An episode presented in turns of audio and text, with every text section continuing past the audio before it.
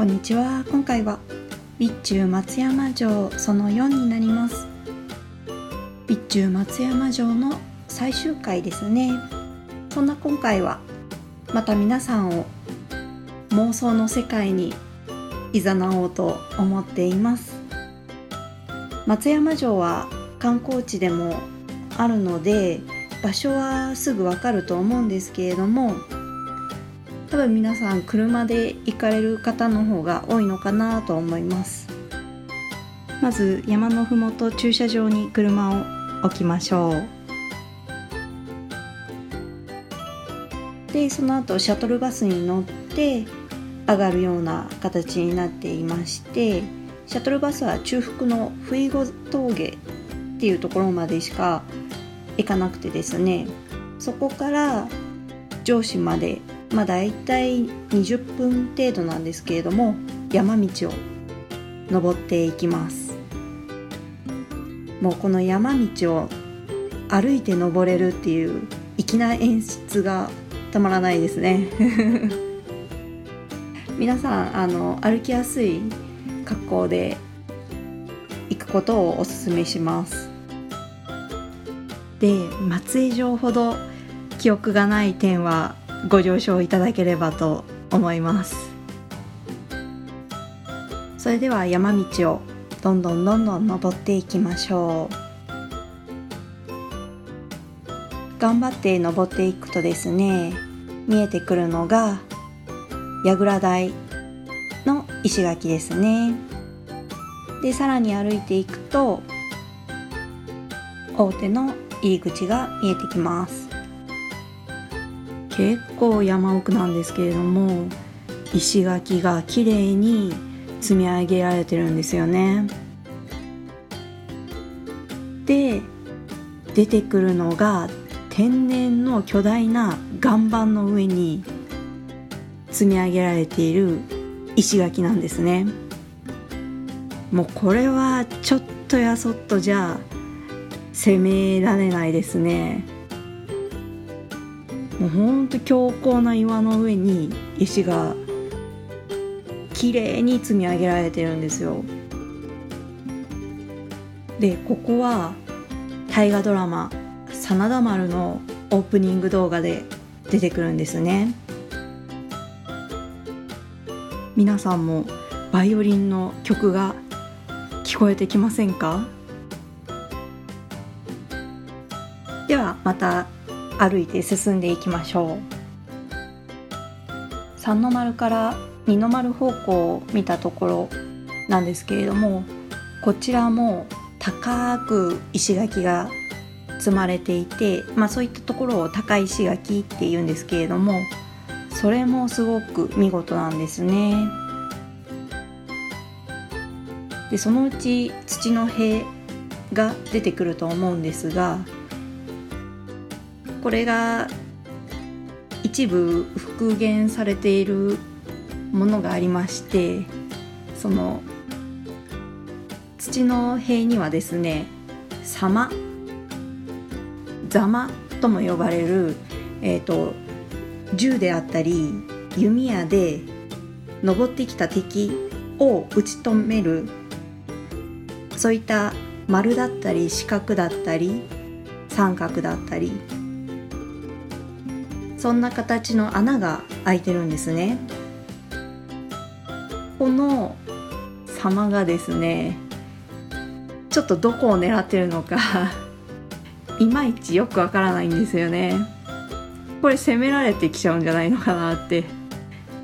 ちょっと思ったりもしますね。皆さんもちょっと覗いてみてください。私がちょっと気づかなかっただけで本当はここを狙ってるんじゃないかっていうポイントがあるのかもしれないのでそちらは教えていただきたいですね。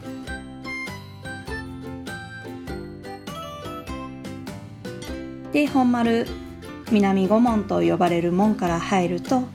正面に天守がお目見えして中に入ることができますこの天守もですねあの岩盤の上に石垣が組まれて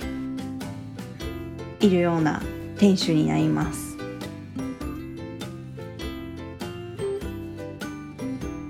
この天守であったり二重櫓っていうのもあの現存しているものなんですけれどもこれはその1で語った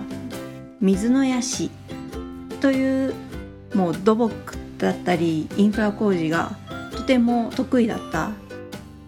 方たちが城の改修を積極的に行っていってで今現在の天守だったり二重櫓土塀土の塀ですね。こちらを築いたんじゃないかと言われています。本丸から天守を見ていると他の現存している天守よりも2層っていうところで小ぶり感があるんですが私がですね毎回この情報ラジオを行うたびにですねお城のイラストを描かせていただいてるんですがもう備中松山城はちょっと泣かされました。というのもですね本当おしゃれすぎて大変だったんですね。どこがおしゃれかと言いますと瓦屋根がですね角のところが反っているんですね。これって結構技術がいることなんですね。それと最上階の窓の上に屋根がついていたりするんですね。瓦屋根が一番上にあるにもかかわらずその下に窓用の屋根がついているっていうのはなかなか他では見ることができない部分になるので是非注目していただきたいなと思います。他ですと福島県の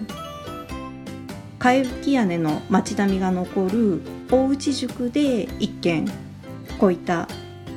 窓の上に屋根があってまあその上にかやぶき屋根があるっていうお家を見たことがあります。では天守閣に入っていくんですがもうここで何といっても注目していただきたいのはいろりがあるっていうところなんですね。いろりが残っているっていうのが珍しいので是非見ていただきたいですね。で天守閣を見学した後は是非裏手に回って二重櫓もよかったら見学してみてください。こちらも現存しているものになります。ではなぜ備中松山城が残ったのかというとですねあまりにも山の中に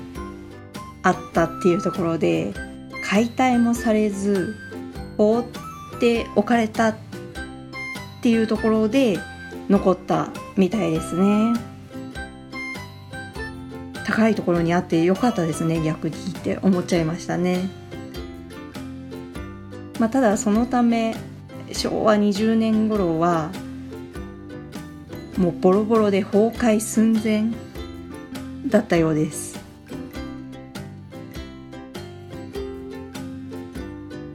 で高橋という地名なんですけれども明治維新前までは備中国松山と呼ばれていたこの土地なんですけれども四国の松山との混同を避けるために維新後新政府から高橋に変更させられたようです。なのでもともと高橋でで途中で松山に変わってでまた高橋に戻ったっていうような感じですかね。ではそんな高橋市なんですが他の観光スポットもご紹介していきましょう。それがですね吹屋地区なんですね。ここはですね1707年赤色の顔料ベンガラというものを国内で初めて開発したとされる場所なんですね。鉱山があったからこそ開発ができたようで江戸末期になるともう品質や色合いが優れているのですごく需要があったようです。有田焼の赤絵付けだったり輪島の赤漆器とかですね。でこの吹屋地区はですねベンガラ色にこだわるため赤銅色である島根県岩見地区で作られる石州瓦を屋根に敷き詰めてで壁は防虫や防腐効果があるベンガラの漆喰を採用してるんですね。もう本当にこの街並みって瓦も真っ赤ですし壁も真っ赤でかっこいいんですよね。実際になんか島根県から瓦職人だったり宮大工を呼び寄せて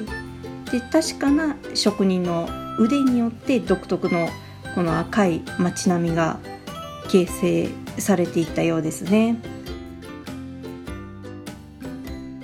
そんな吹屋地区もぜひ訪れてくださいなんかこのベンガラで染めるベンガラ染めなんかも体験できるようなのでよかったら体験してみてくださいあとは備中松山城で言えば